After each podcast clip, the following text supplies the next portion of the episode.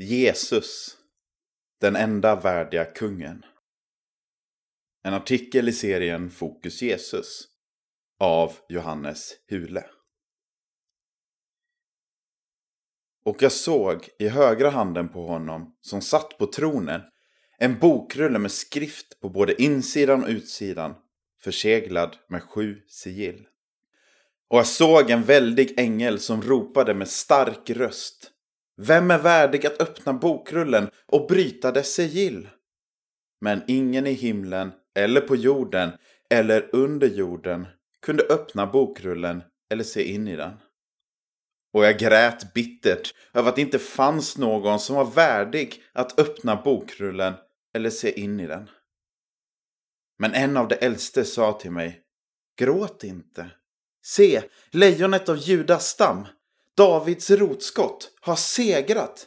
Han kan öppna bokrullen och dess sju sigill. Och jag såg, i mitten mellan tronen och de fyra varelserna och det äldste stod ett lamm som såg ut att ha blivit slaktat. Det hade sju horn och sju ögon som är Guds sju andar utsända över hela jorden. Och lammet gick fram och tog bokrullen ur högra handen på honom som satt på tronen. Och när de tog bokrullen följde fyra varelserna och de 24 äldste ner inför lammet. Var och en hade en harpa och skålar av guld fulla med rökelse som är det heligas böner. Och de sjöng en ny sång.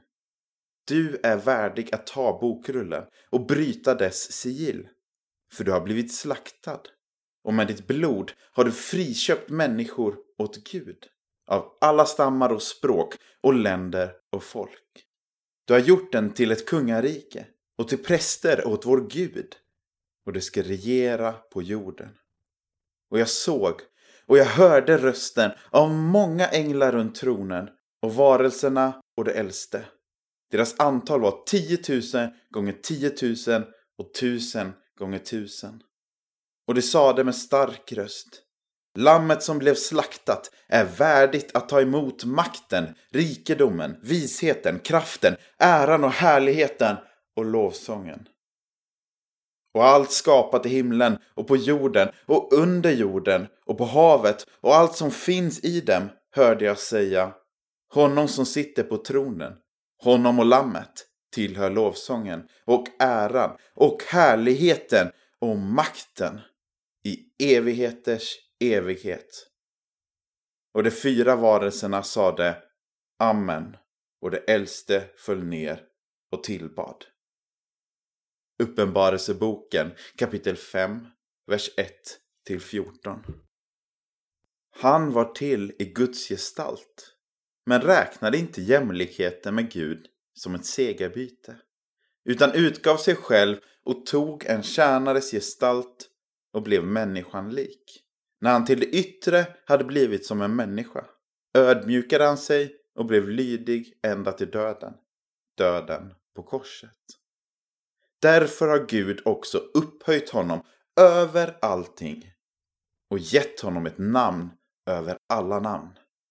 För att i Jesu namn alla knän ska böjas i himlen och på jorden och under jorden och alla tungor bekänna att Jesus Kristus är Herren, Gud Fader till ära. Filipperbrevet kapitel 2, vers 6 11. Mänskligheten har sedan syndafallet varit befläckad av ondskan, splittrad och oförmögen att komma överens. Endast en kan förena mänskligheten, Jesus själv, som är den enda värdiga. I juletid hör man ibland något barn önska sig fred på jorden. Vi som är lite äldre kanske ser detta som en naiv önskan. Men har du tänkt på att bakom denna önskan ligger hoppet om Messias? För vem ska annars förena en så splittrad mänsklighet, präglad av konflikter och polarisering? Den slaktade kungen. I texten ur Uppenbarelseboken får Johannes se in i det himmelska. I kapitel 4 ser han Gud sitta på sin tron och i kapitel 5 beskrivs Gud hålla i en bokrulle som ingen i hela världen tycks vara värdig att öppna. Vad bokrullen symboliserar är en längre diskussion som tyvärr inte ryms här. Men så ser Johannes ett slaktat lamm framför Guds tron. Det slaktade lammet är Jesus, som har segrat genom att ödmjuka sig och ge sitt liv för alla människor. Eftersom han har utgjutit sitt blod och friköpt människor från alla folkslag är han den enda som är värdig att öppna bokrullen. Kungen som ödmjukade sig. Eftersom Jesus är helt tvärtom än våra världsledare och kungar är det bara hans rike som kan föra alla folkslag samman. Som Jesus säger i Markus evangeliet kapitel 10, vers 42-45 uppträder folkens ledare som herrar över folket. Men för dem som följer Jesus ska den som vill vara störst vara de andras tjänare. Jesus själv exemplifierar detta. Han som själv inte kom för att bli betjänad utan för att tjäna och ge sitt liv till lösen för många. Vers 45. I Filipperbrevet beskrivs det hur Jesus ödmjukade sig. Han som själv är Gud. Och dog på korset. På grund av att han ödmjukade sig är han också upphöjd. Så att alla knän ska böja sig inför honom. Fridsfurste. Om det är någon som är värd alla världsledares böjda knän är det kung Jesus.